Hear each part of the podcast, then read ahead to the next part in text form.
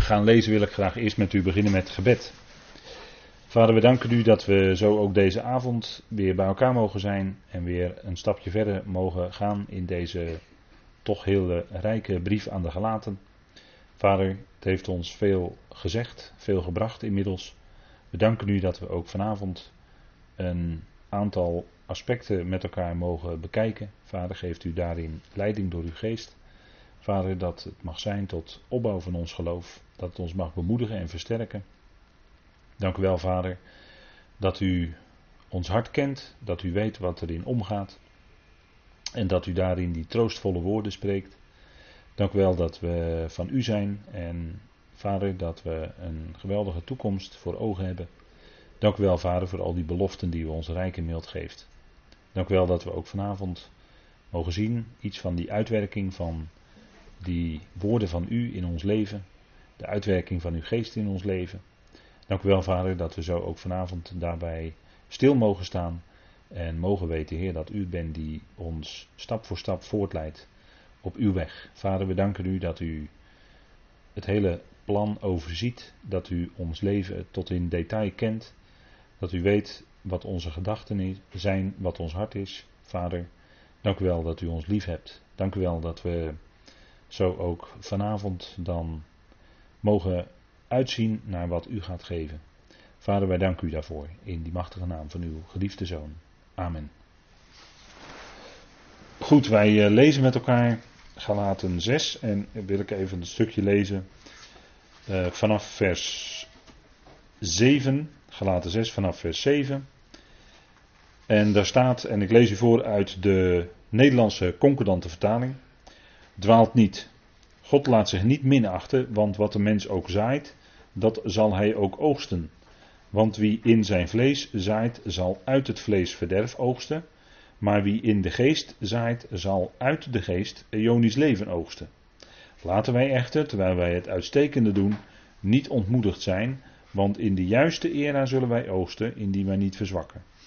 Dus dan bewerken wij, als wij die era hebben, het goede voor allen, maar allermeest voor de gezinsleden van het geloof. Ziet met welke grote letters ik jullie met mijn eigen hand schrijf. Wie er ook goed willen uitzien in het vlees, deze noodzaken jullie besneden te worden, alleen opdat zij niet voor het kruis van Christus Jezus vervolgd worden. Want zelfs niet zij die besnijden, handhaven zelf de wet, maar zij willen dat jullie je laten besnijden, opdat zij zich juist in jullie vlees beroemen.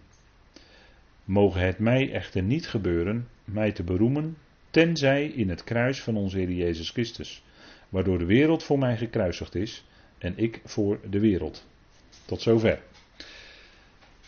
Goed, wij zijn gebleven in het 10e vers van de Galaten 6.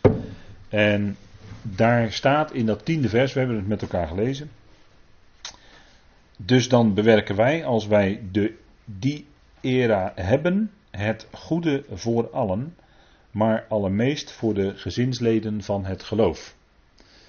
En daar gaat het dus vanavond om het goede werken. Het gaat hier in dit vers over, eigenlijk zou je kort kunnen zeggen, over goede werken. Maar dit zijn dan goede werken die voortkomen uit het feit dat wij gelovigen zijn. Die voortkomen uit het feit dat de geest van God in ons woning heeft gemaakt. Die voortkomen uit het feit dat wij gered zijn in genade. En deze goede werken kunnen dus nooit een voorwaarde zijn, maar het gaat hier alleen maar om een gevolg van datgene wat God in ons werkt. Dus het is volledig uit zijn genade. U moet deze goede werken hier nooit zien als een voorwaarde tot, maar het is een gevolg van. En dat is natuurlijk in de Galatenbrief al zeer uitgebreid aan de orde geweest, omdat deze brief bij uitstek de brief is die Paulus schrijft tegen het wetticisme wat doordrong binnen deze gemeentes. En hij betoogt dat het niet gaat om een wettische manier van leven.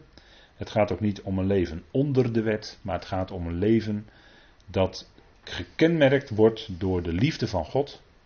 De vrucht van de geest hebben we ook uitgebreid bij stilgestaan. En daar is het dan die geest die in ons werkt, waardoor Gods liefde in ons hart uitwerkt. En dan komen we terecht bij die goede werken. En die goede werken, daarvan hebben we ook al iets gezien in dat vijfde hoofdstuk van de Galatenbrief. Dat wij elkaar dienen. En dat is, hoe dienen wij dan? Niet omdat het moet, maar wij dienen elkaar door de liefde. Dat is het, hè. Die liefde van God in ons, die bewerkt in ons uit dat wij elkaar willen dienen. En dat doen dus in die liefde, dat wil dus zeggen belangeloos. Wij dienen belangeloos. En dat is eigenlijk iets geweldigs, maar dat hoort ook bij de basisbeginselen die we ook met elkaar hebben behandeld. Hè? De basisbeginselen van de nieuwe schepping. Hebben we met elkaar bekeken, hè? De grondregels of de basisbeginselen van de nieuwe schepping. Nou, één van die grondregels, dat is dat wij elkaar dienen door de liefde. Dat wil zeggen, belangeloos liefhebben. Niet om er zelf beter van te worden dus, maar om te willen dienen, om God te willen dienen daarin. Want daar hebben we ook op een gegeven moment gezien, het hoogste is voor ons dat wij God dienen. En als wij God dienen, dan kunnen wij ook daarin elkaar dienen. De gemeenteleden dienen, ten dienste willen zijn van de ander. Die we tegenkomen in het lichaam van Christus. Maar ook daarbuiten, maar daar gaat het vanavond ook over. Dus wat het gaat in de hoogste plaats, in de eerste plaats voor ons om de opbouw van de gemeente. Het gaat om de opbouw van het lichaam van Christus. Dat is voor ons bepalend. Wat is nou nuttig, wat is nou goed? Dat is datgene wat is tot opbouw van de gemeente. Paulus zegt aan de ene kant, alle dingen zijn mij geoorloofd, maar niet alles is nuttig. En als je dan de vraag stelt, wat is dan nuttig? Nou, nuttig is datgene wat is tot opbouw van de gemeente. Dus je kunt je altijd afvragen van, wat ik doe, is dat nu nuttig? Is dat nu tot opbouw van de gemeente? Of is het anders? Nou, als het anders is, goed, dan is het anders. En dan maakt God het wel duidelijk. En dan ga je door in die opbouw van de gemeente en laat je dat andere liggen. Want het is kennelijk niet tot opbouw. Zijn maaksel, zegt Paulus in Efeze 2 vers 10, hè, daar gaat het ook over goede werken. Maar daar komen we straks ook nog een keer op. Maar in Efeze 2 vers 10, dat is in onze concordante vertaling boekje wat wij hebben. Een fijne uitgave van 6 brieven van Paulus in de concordante vertaling. En binnenkort komen er weer een paar bij die compleet zijn. Ik weet niet of dat snel zal leiden tot een nieuw boekje, maar in ieder geval wel dat u dat op de website kunt bezoeken. We zijn druk bezig met 1 en 2 Thessalonicenzen. En 1 Thessalonicenzen staat al op de website. Nou, binnenkort hopen we daar ook de tweede Thessalonicenzenbrief bij te zetten. Zodat we ook 1 en 2 Thessalonicenzen rond hebben. En dat zijn ook wel belangrijke brieven. Maar we gaan nu even kijken in de Efezebrief. En dat is vers 10. Daar staat, want zijn maaksel zijn wij. Hè, dat is het resultaat van zijn maken dus, van zijn doen. Want zijn maaksel zijn wij die geschapen worden in Christus Jezus. Dus het gaat hier om de nieuwe schepping. Hè? Zijn maaksel zijn wij geschapen in Christus Jezus. Dus de nieuwe schepping. En dat is voor goede werken. Die God van tevoren gereed maakt. Opdat wij daarin zullen wandelen. En dit staat er helemaal natuurlijk in het kader van de genade. Want hoofdstuk 2, dat is een en al genade, hè, vanaf vers 6. Dan worden we echt overspoeld weer met de genade, net als in hoofdstuk 1.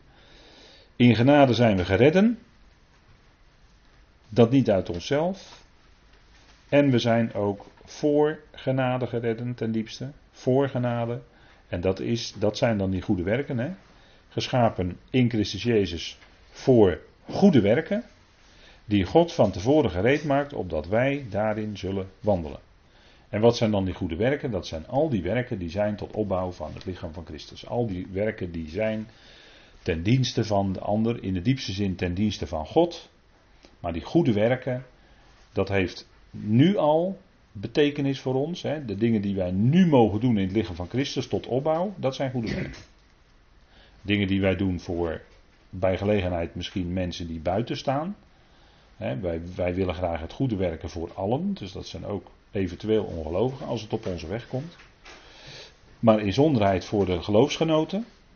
Maar die goede werken, die brengt God op onze weg. En dat zijn die goede werken die God van tevoren gereed maakt.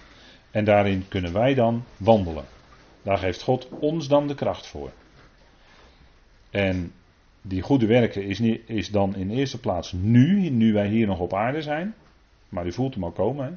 Straks als wij te midden van de hemelingen zijn, dan zijn er ook goede werken die wij doen. Nou, daar willen we ook vanavond naar kijken.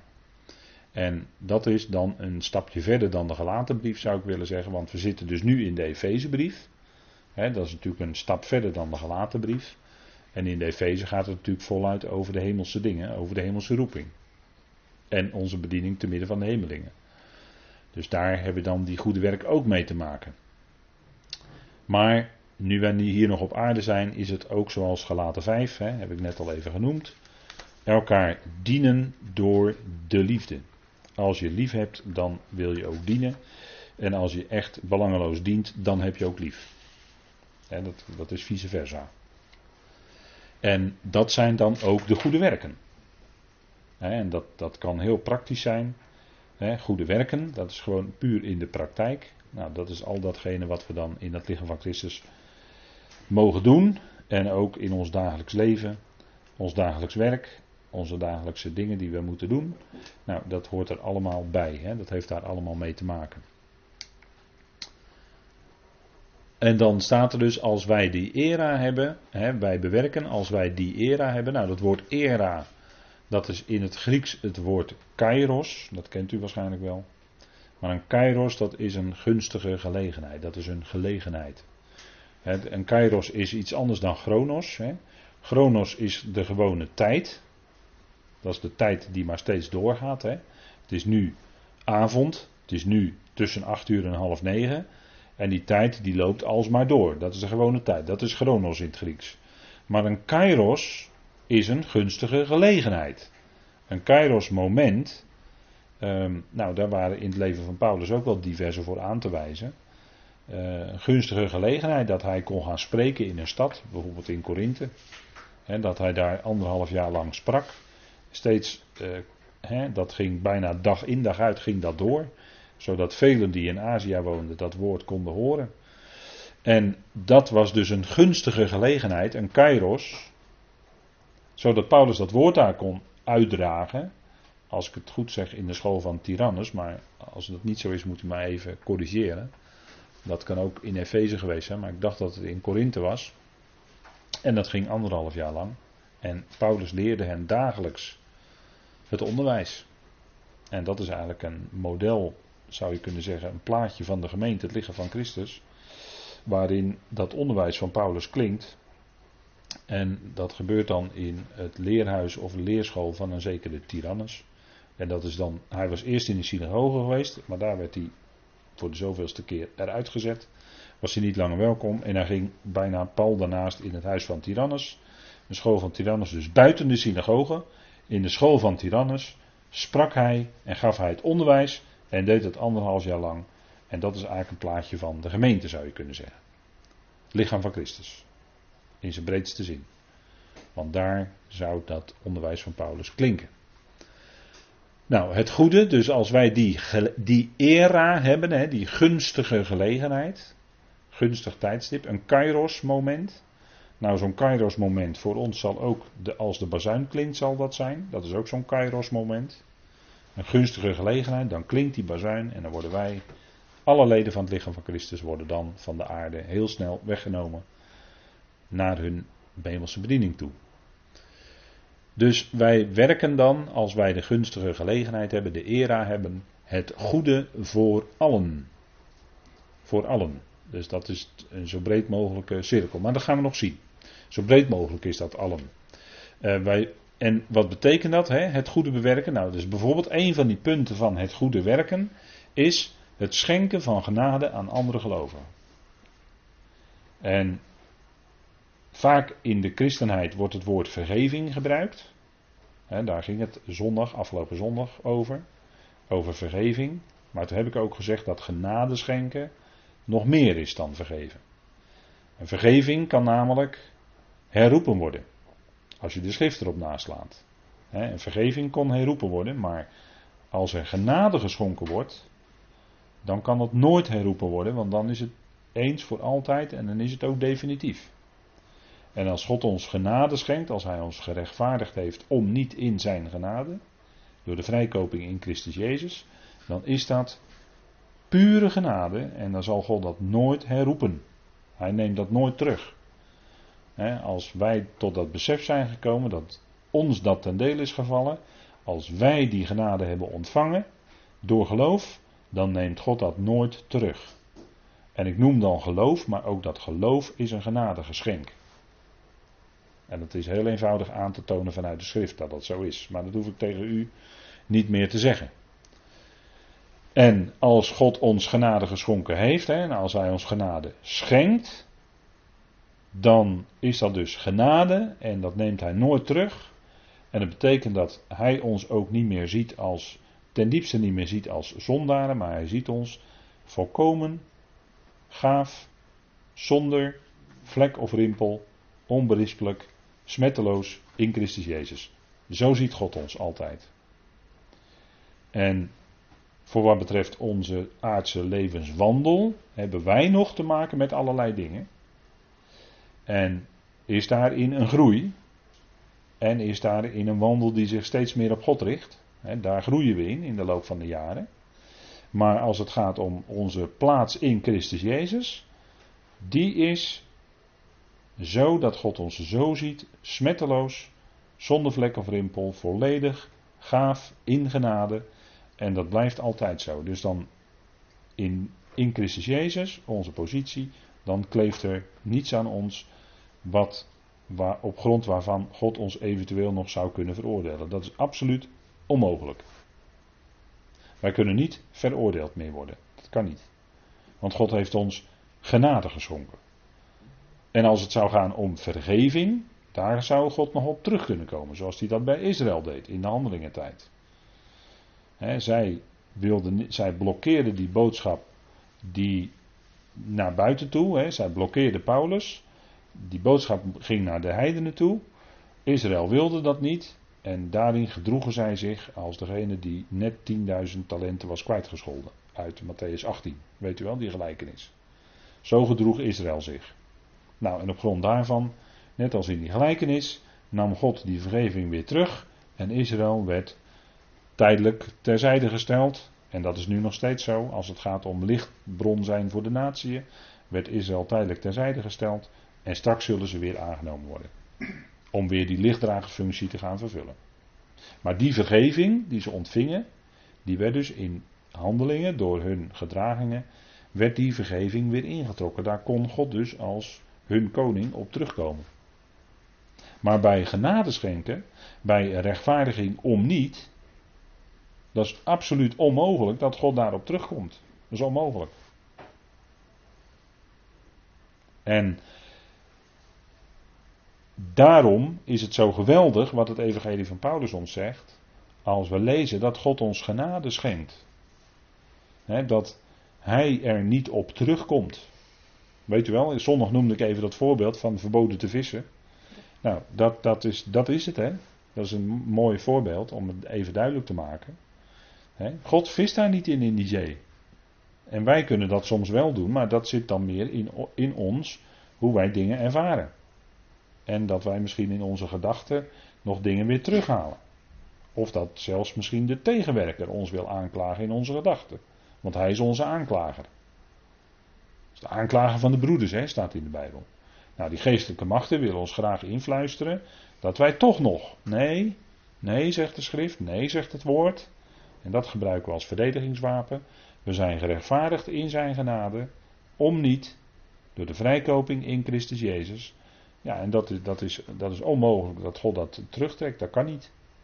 Wij kunnen nooit meer veroordeeld worden, dat is onmogelijk geworden. En daar spreekt Romeinen 8 ook over, hè. Nou, dat is genade. Dat is genade. En daar gaat het om in het Paulinische evangelie. En dat we bij die Galaten dus ondermijnd. En als wij dan elkaar genade schenken, dat hoort dan bij die goede werken ook, om het zo maar te zeggen, dan is dat meer dan vergeving. Mensen die zeggen er wel eens, ja, ik wil het je wel vergeven. Maar dat mensen in de wereld ook die niet geloven, want daar spreken ze ook wel eens over elkaar vergeven. Mensen die helemaal niet geloven, die hebben het ook wel eens over vergeving. En die zeggen misschien dan ook wel eens tegen elkaar, ja, ik vergeef je het wel, maar ik kan het niet vergeten. En bij genade schenken gaat er eigenlijk om dat we het leren ook te vergeten. Dat je het niet eens meer kan herinneren. En dan kan je er helemaal niet meer op terugkomen, want je kan het je niet eens herinneren dat het gebeurd is. Nou, dus zover gaat dat genade schenken. Hè? Dat is echt een paar stappen verder dan vergeving. En dat wil ik dan toch wel steeds, als het ter sprake komt, herhalen. Waarom? Omdat je in de christenheid om ons heen spreekt men altijd over vergeving. En dat is toch ongezond woordgebruik, eigenlijk. Als je Paulus erop naslaat. Dus dat is voor ons een van die goede werken. Hè? Het goede werken voor allen. En als we even onderling praten, gelovigen onderling, zou dat zeker gelden. Maar ook naar de wereld toe, mensen die ons dingen aandoen, dat wij ook, koste wat het kost, vrede bewaren met die ander voor zover het van ons afhangt. Dat geldt ook voor onze houding naar ongelovigen toe. Dat we niets doen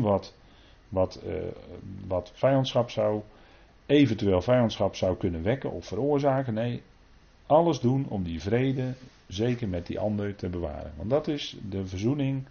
Dat is de verzoening van God uitleven in de praktijk, in je daden. In de dingen die je doet, in de dingen waarvan je je onthoudt. Alles zou erop gericht zijn dat we die vrede bewaren met alle mensen. Nou, dat hoort ook bij die goede werken. Nou, Matthäus 5 vers 16, dat is een bekend voorbeeld, hè, uit de bergreden dan. Dat is de evangelie van het koninkrijk, dat weet ik wel. Dat is de evangelie van het koninkrijk. En dan zegt de Heer, laat je licht schijnen voor de mensen. Maar diezelfde tendens, die zit natuurlijk ook bij Paulus. Hè, als Paulus zegt in Filippenzen 2 vers 15, dat wij schijnen als lichtbronnen in de wereld. Hè. We zijn midden in die wereld, we zijn niet van de wereld. Want we hebben niet de geest uit de wereld ontvangen, maar de geest die uit God is. We zijn niet van de wereld, maar we zijn er wel middenin. We hebben wel dagelijks met die wereld te maken.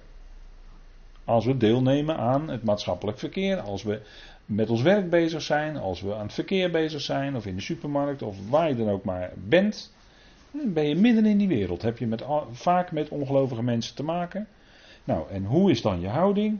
Paulus zegt, wij schijnen als lichtbronnen in de wereld. En het kan best zijn dat mensen bij toch opmerken, hé, die heeft toch iets. Die heeft iets wat ik niet heb. En dan kan misschien nieuwsgierigheid wekken.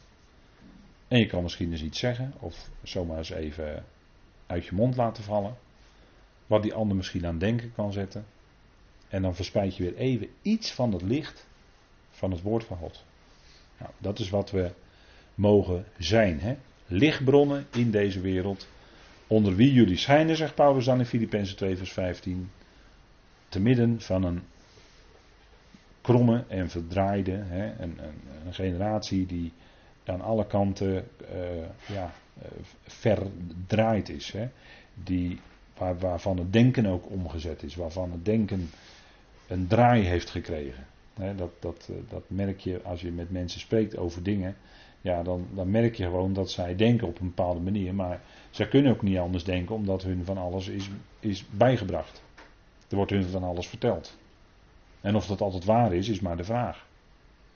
En daardoor is niet alleen hun denken, maar ook hun leven, hoe ze leven. Ja, dat heeft ook een draai gekregen. Dat is ook vaak krom, hè. En daarom moet Christus straks ook gaan ingrijpen om de zaken in deze wereld weer recht te zetten. He, dus dat zijn punten. Hè? Nou, wij schijnen als lichtbronnen in de wereld. En is onze houding dan zo dat die ander iets kan zien van dat licht wat we hebben ontvangen, dat licht wat in ons leven is aangegaan. En kunnen wij dan lichtbronnen zijn? Nou, dan zeg ik ja, want wij hebben die geest ontvangen en God die werkt in ons. Hè? Even met elkaar lezen in Filippenzen 2 vanaf vers 12. Want dan zitten we ook gelijk weer bij de kern van de zaak. Als het gaat om het goede werken. En o zo snel is het bij gelovigen dan zo dat er toch gedacht wordt van dat je iets moet. Nee, dat is nooit zo bij het evangelie. Het is nooit moeten. Het is altijd het van binnenuit anders willen. He, je wilt van binnenuit anders. Waarom? Nou, dat komt omdat die geest in je werkt. Daarom, mijn geliefde, zegt Paulus vanaf vers 12, Filippenzen 2 vers 12, zoals jullie altijd gehoorzamen, niet alleen bij mijn aanwezigheid, maar nu veel meer bij mijn afwezigheid, werkt je redding met vrees en beven uit. He, daar gaat het om. We zijn gered, want Paulus zegt, spreekt hier over de redding, hè? De redding die wij hebben ontvangen. Dus wij zijn gered. En dan zegt hij, werk nou die redding uit met vrees en beven. En dat is niet angst, maar dat is wel diepe eerbied, ontzag, respect voor God, voor Vader, voor zijn woord. En dat je van daaruit weer leven op een wijze die tot eer van hem is, die op God gericht is. En dat is dat uitwerken. En dan staat er wel bij, want God is het die in jullie zowel het willen als het werken voor zijn welbehagen bewerkt. Dus ten diepste, hè, hier, ik heb net gezegd de geest, maar hier zegt Paulus heel duidelijk, en God is geest natuurlijk, want God is het die in jullie zowel het willen als het werken voor zijn welbehagen bewerkt. Dus als jij wil wat God wil, dan weet je, hé, dat heeft God in mij bewerkt. En dat is voor zijn welbehagen. Hè? Het is niet alleen het willen, maar dan ook het werken. Hè? Als dan de roep komt vanuit het woord, wil jij God dienen? Dan antwoord jij van binnenuit, ja, ik wil God dienen. Ja, ik wil God dienen. En dan van daaruit ook het werken. Hè? Want dat werkt hij dan ook uit. Hij geeft ook de kracht, zodat wij die goede werken kunnen doen, die hij van tevoren gereed gemaakt heeft. En vul dat maar voor jezelf in, wat je dan ook doet. Maar het is hij, het is God, die in jou gewerkt heeft dat jij dat wilde. Dat jij ja zei, ja dat wil ik wil dienen. En ook dat werken, de energie ervoor hebben, om dat werk ook te kunnen doen. Dat is ook iets wat God in ons werkt. Dus we hebben niets van onszelf, maar het is alles van hem. En dat is voor zijn welbehagen. He, want je kan natuurlijk op verschillende manieren bezig zijn. He, we hebben het kort geleden nog gehad over de Bema. En dan kan werken die wij gedaan hebben, die kunnen ineens blijken heel snel te verbranden. En hoe ben je dan bezig geweest? Misschien ben je dan wel met hart en ziel, zo zijn christenen nog alles bezig, gelovigen nog alles bezig, met het evangelie van de besnijdenis of met een mengsel van het evangelie van genade en het evangelie van de besnijdenis. Een mengvorm daarvan. Wat je zo vaak om je heen hoort. En als je goed luistert, dan vraag je je wel eens af, ja, wat is er nu eigenlijk gezegd? Want dan heb je zowel, om het zo maar te zeggen, A als B gehoord. A, het evangelie van Paulus. Dan spreekt men wel van genade, maar dan kan het soms zo zijn dat in één dezelfde toespraak ook het evangelie van het koninkrijk of het evangelie van de besnijdenis klinkt. En dan raakt die genade weer op de achtergrond. Zo gaat het vaak. Zo is veel prediking om ons heen. Overal waar je oor maar te luisteren legt, kun je dat opvangen. En dan kan het best zijn dat je misschien daar heel druk in bezig bent, maar dan kan het best zijn dat dat blijkt hout, hooi en stro te zijn. En dat verbrandt bij de Bema. Dat is het beeld, hè, wat Paulus dan gebruikt. Maar als het zijn welbehagen, hè, als het in zijn welbehagen is, ja, dan is het dat evangelie wat Paulus mocht verkondigen. En dat is ook het evangelie wat in deze tijd klinkt, eigenlijk moet klinken. En als daarin gewerkt wordt, ja, dan zijn dat die goede werken. En dan zijn het ook werken die blijven bestaan. Die kunnen dan straks die vuurproef van de Bema doorstaan. En dat is zoals Paulus bezig was met zijn medewerkers. En dat is ook, dan wordt ook de waarheid naar voren gebracht. En dat is altijd zo, waar de waarheid naar voren komt, evangelie van de waarheid, daar komt onherroepelijk tegenstand. Als je kijkt in het leven van de apostel Paulus, dan zie je dat er altijd tegenstand komt. En als je zelf wat langer meedraait, om het zo maar te zeggen, in de prediking van de evangelie van Paulus, dan weet je dat daar weerstanden op komen. Onherroepelijk. De ene keer misschien wat minder fel en de andere keer erg fel. Maar daar komt dan reacties komen daar. En dat heeft te maken met geestelijke achtergrond natuurlijk. Kijk maar hoe Paulus in Efeze sprak. En men ging al hun boeken, laat maar zeggen toverboeken, ging men verbranden. En er kwam een enorme rel in Efeze. Een enorme rel. En dan kan je zeggen, ja, dat had te maken met die zakelijke belangen van die zilversmeden enzovoort. Ja, dat zal allemaal wel. Maar de hogere, als je hoger gaat kijken, dieper gaat kijken, geestelijk gaat kijken, had het natuurlijk te maken met de reactie vanuit de geestelijke wereld op die verkondiging die Paulus deed. Want ja, toen had die boze wel, om het zo maar te zeggen, zag die boze wel dat hij wat terrein aan het verliezen was. Er gingen steeds meer mensen die boeken verbranden. En zij leerden de waarheid kennen. Ja, en dat gaf een enorme reactie. Nou, en zo gaat het steeds. Denk maar aan Filippi. Paulus heeft daar ook gepredikt. En hij komt in de gevangenis te zitten met zijn voeten in het blok. Dat was de reactie. Maar dat had te maken met de geestelijke reactie van de andere kant, om het zo maar te zeggen, op die prediking van Paulus, wat daar gebeurde. Dat riep reactie op. Van de andere kant. En zo kun je het altijd, dat gebeurt altijd. Daar waar het evangelie van Paulus klinkt, daar komt onherroepelijk vanuit de geestelijke wereld reactie. En als je wat langer meegaat als gelovige en je leert om zo te kijken, dan zie je het ook, dan gebeurt het ook. Dan zie je het gebeuren. Nou, zo is het nog steeds, vandaag aan de dag is het nog steeds zo. En de verkondiging van Gods woord, van de evangelie van Paulus, dat levert altijd strijd op. En daaraan kun je ook zien dat het de waarheid is die dan klinkt. En dat heeft in de geestelijke wereld een uitwerking. Nee, maar goed, daar zullen we het vanavond ook nog verder over hebben. Jezus wandelde zo. Als het gaat om, gaan we even terug naar goede werken. Jezus wandelde zo. Zo zegt Petrus dat tegen Cornelius in Handelingen 10. En op zich was het al een doorbraak hoor, dat Petrus überhaupt naar Cornelius ging.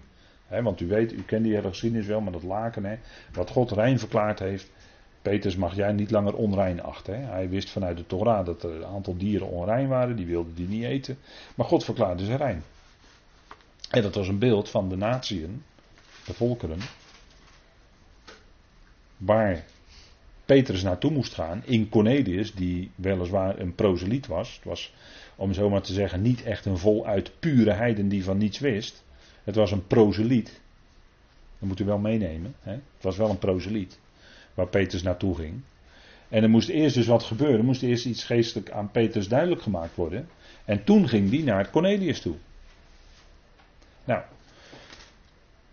hij vertelt dan over de Heer Jezus, in Handelingen 10, hoe God Jezus van Nazareth zalft met Heilige Geest.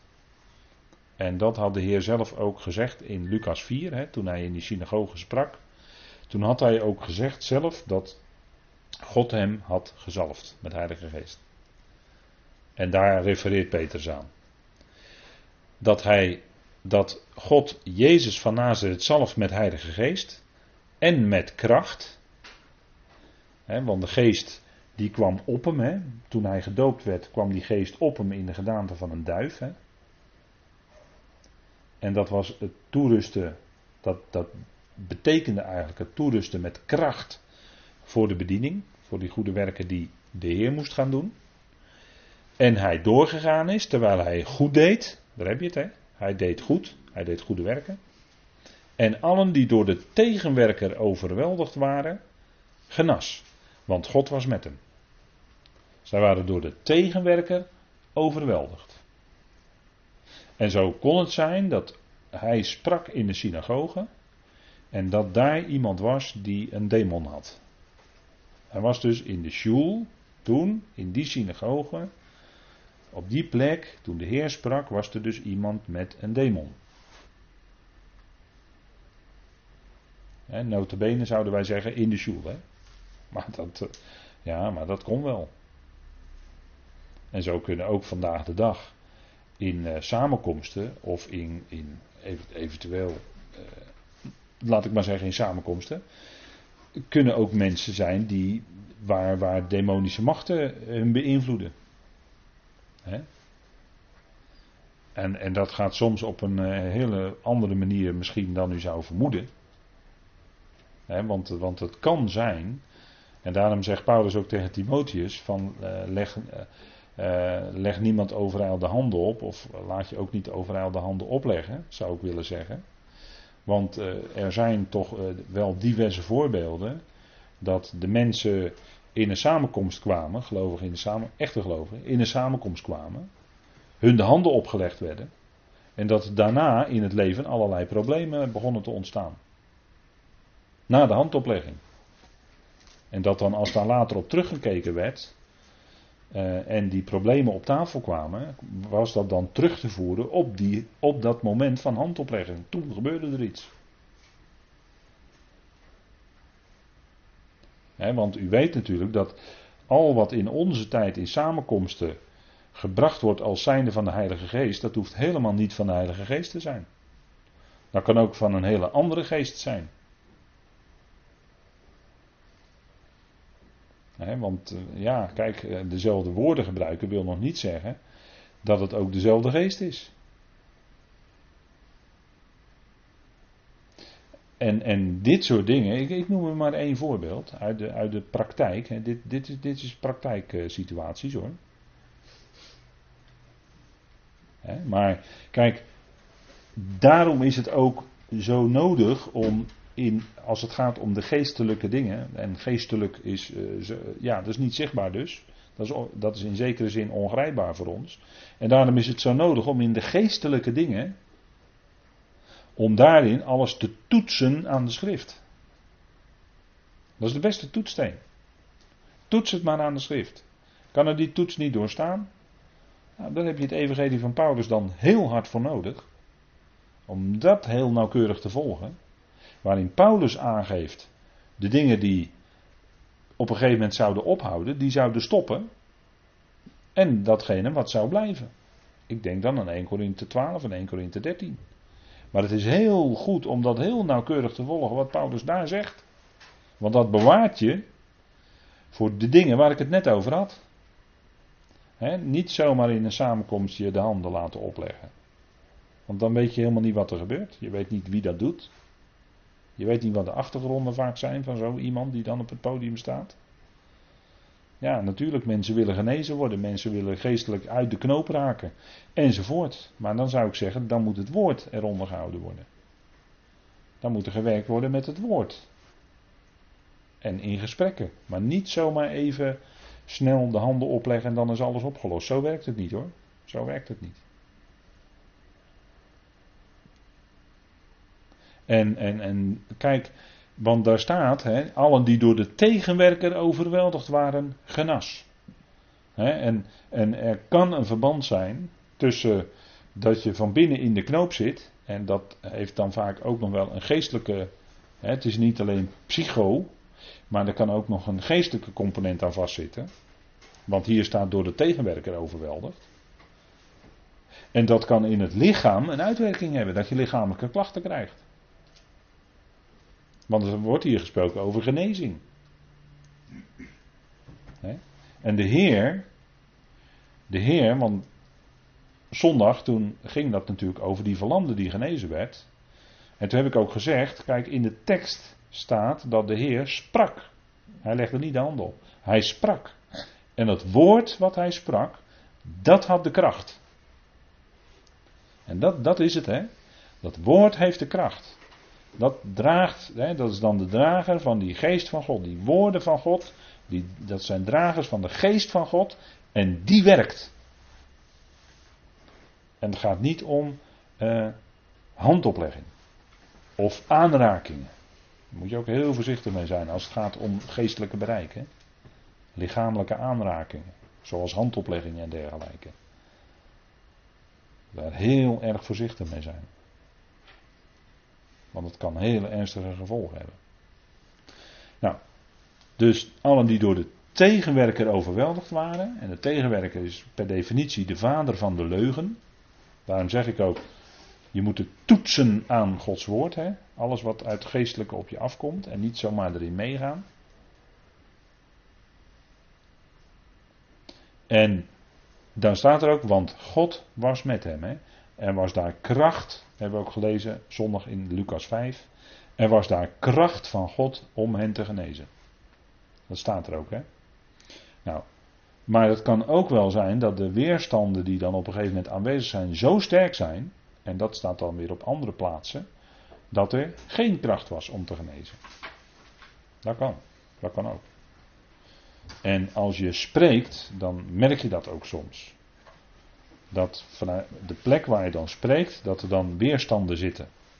Dat merk je. En soms geeft God het ook dat het woord wel heel krachtig kan doorkomen. Maar soms merk je ook dat er veel tegenstand zit op een of andere manier. Dat heeft dan te maken met de aanwezigen in de zaal. Nou, dus hij deed goed. Hè? Hij genas.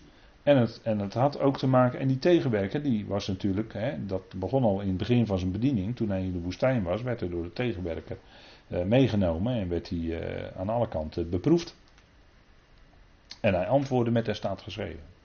En dat is altijd onze kracht, antwoorden met, er staat geschreven. Hè, wij hoeven niet te vechten, maar wij kunnen wel dat woord als een geweldig verdedigingsmiddel gebruiken. Antwoorden met er staat geschreven. Toetsen aan het woord. Dat is heel erg belangrijk. En daarom is je ook jezelf voeden met het woord. Hè? Met de woorden van het geloof en de uitstekende leer. Nou, dat is van Paulus. Het uitstekende onderwijs. Dat je je daarmee voedt. Zo ongelooflijk belangrijk. Want het bewaart je voor zoveel wind van leer. Het bewaart je voor zoveel geestdrijverij in deze tijd. Voor zoveel machten en krachten die zich voordoen. Heel vroom, heel mooi. En dan lijkt het net echt, maar het is het niet. Het is wat anders. En het hoeft maar een heel klein beetje af te wijken. En dan weet je eigenlijk al, ja, het wijkt af. En dan weet je eigenlijk al genoeg. En dan kan ik zeggen, ja, met die bekende uitdrukking. Dan weet je uit welke hoek de wind waait. Hè? Nou, dus, maar hij deed goed, hè. De Heer ging rond, hij deed goed.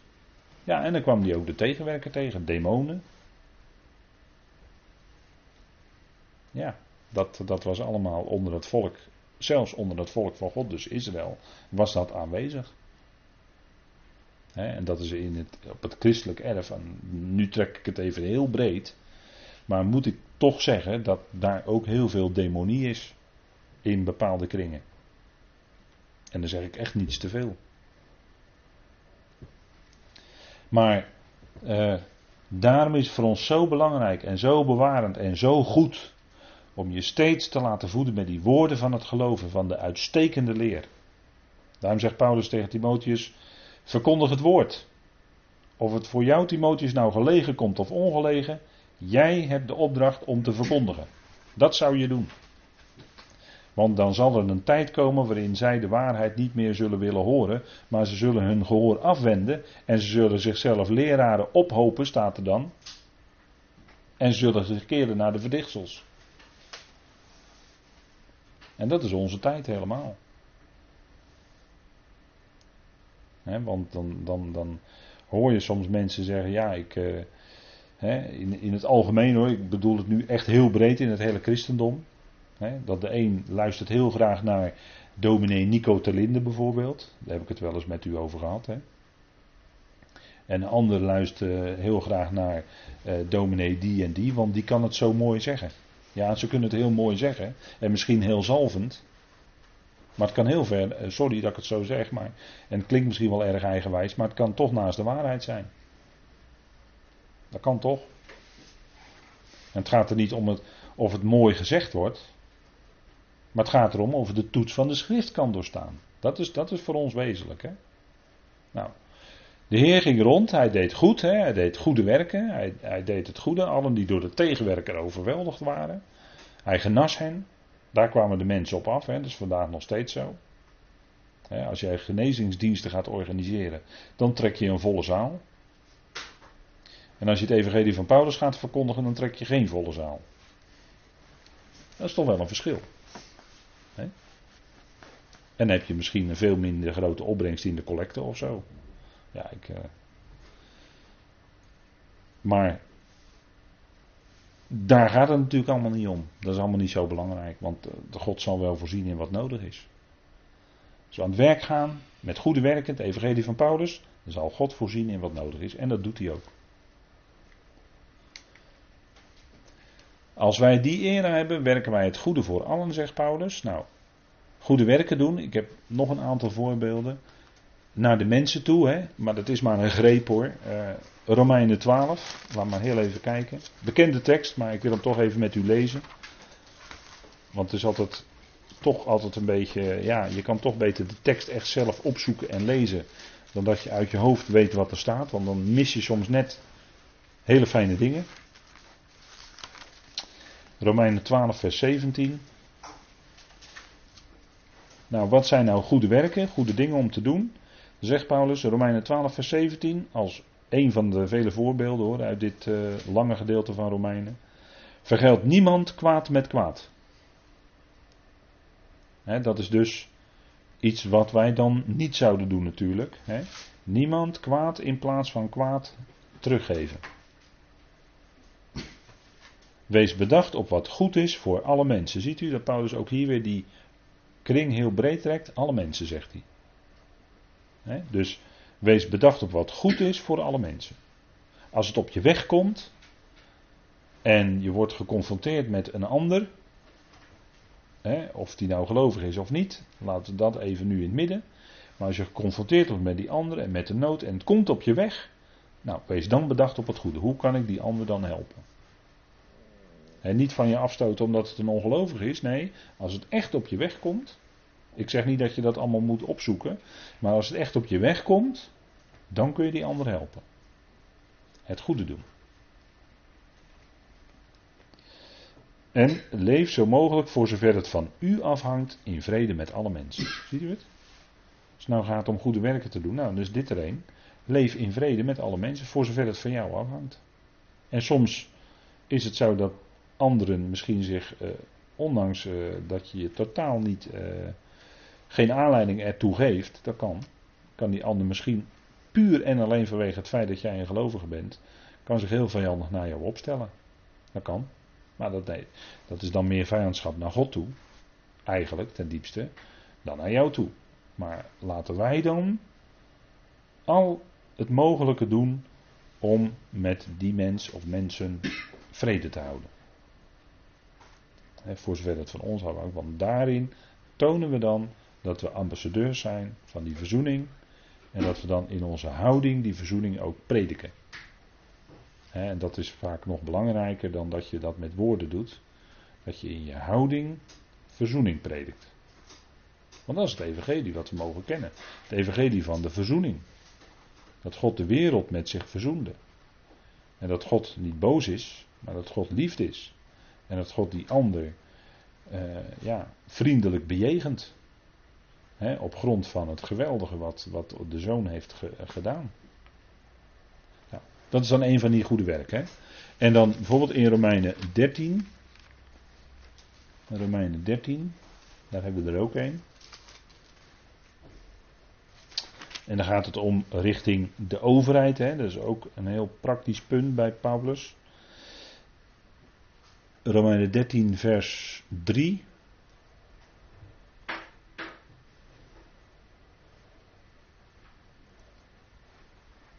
En dan zegt hij, en dan gaat het even niet om het grotere verband hoor, maar gaat even nu specifiek om dat punt. Want voor de overheid hoeft men niet te vrezen wanneer men goede werken doet. Of wanneer men het goede werkt. Maar wel als men het kwade werkt. Wilt u nu van het gezag niets te vrezen hebben, doe het goede en u zult er lof van ontvangen. Dus als jij handelt naar wat de overheid wil, je onderschikt je aan de overheid die boven je is gesteld. Paulus gebruikt hier heel duidelijk het woord onderschikken in dit stukje. Vers 5 bijvoorbeeld. Daarom is het nodig onderschikkend te zijn Niet alleen omwille van de verontwaardiging of de toren van de overheid, maar ook omwille van het geweten.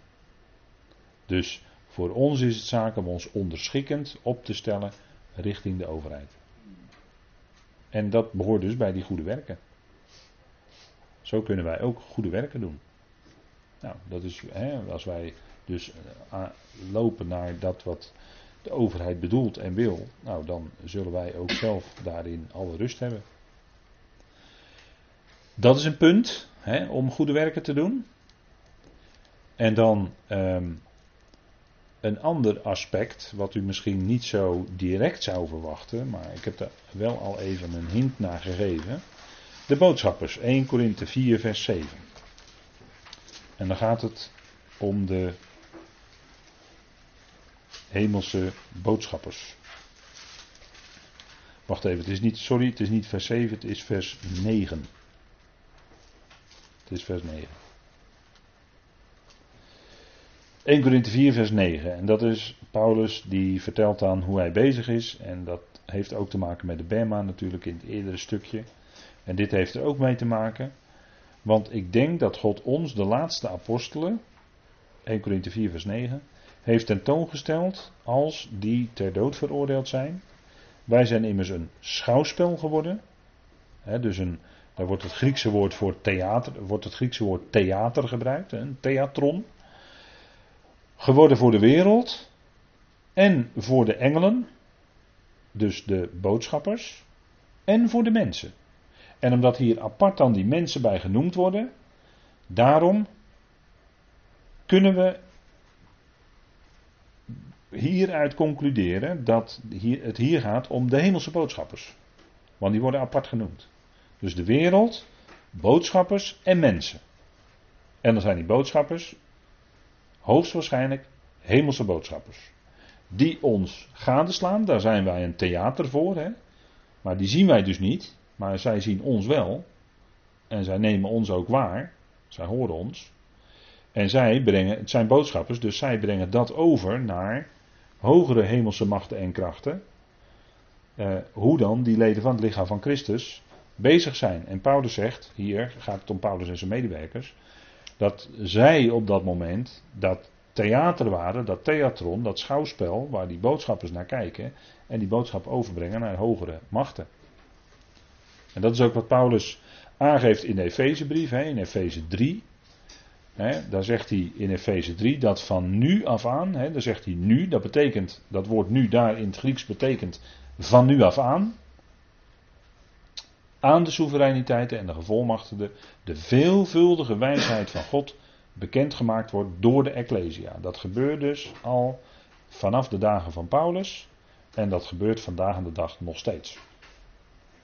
Dat door die Ecclesia, door de gemeente, die veelvuldige wijsheid van God bekendgemaakt wordt aan de hemelse machten en krachten. En de boodschappers die brengen dat over aan de hogere regionen, de hogere rangen zeg maar. De hoogste zijn dan de soevereiniteiten en de tronen en de heerschappijen, weet u wel. Nou, en die boodschappers die staan op een lager niveau, maar die moeten dus een boodschap overbrengen. En die nemen ons waar, dat gebeurt dus in die geestelijke bereik. En die brengen dat over naar die hogere machten.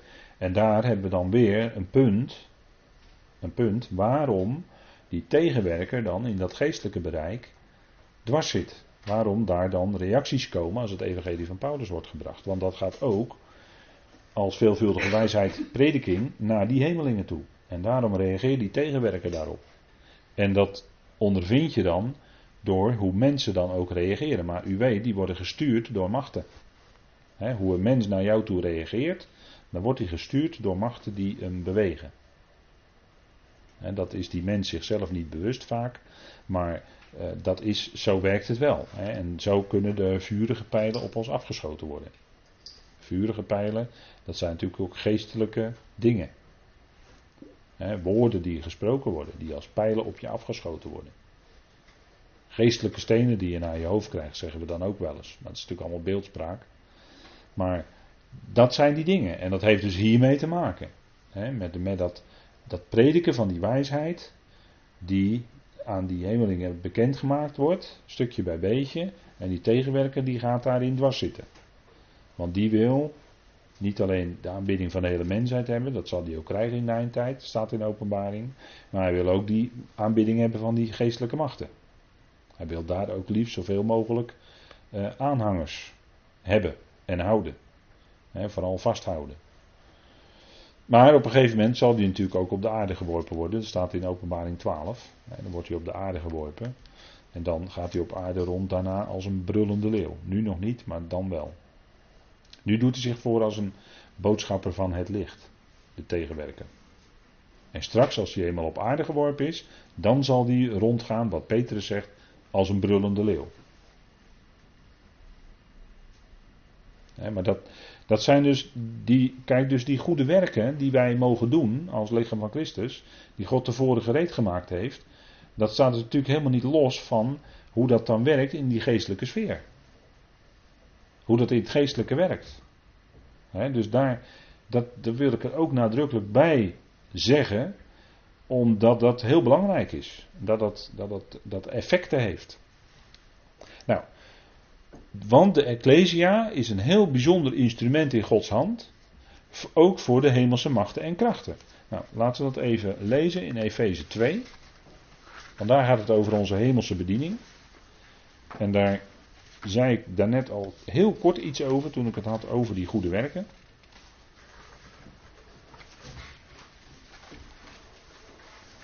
En daar staat in Efeze 2...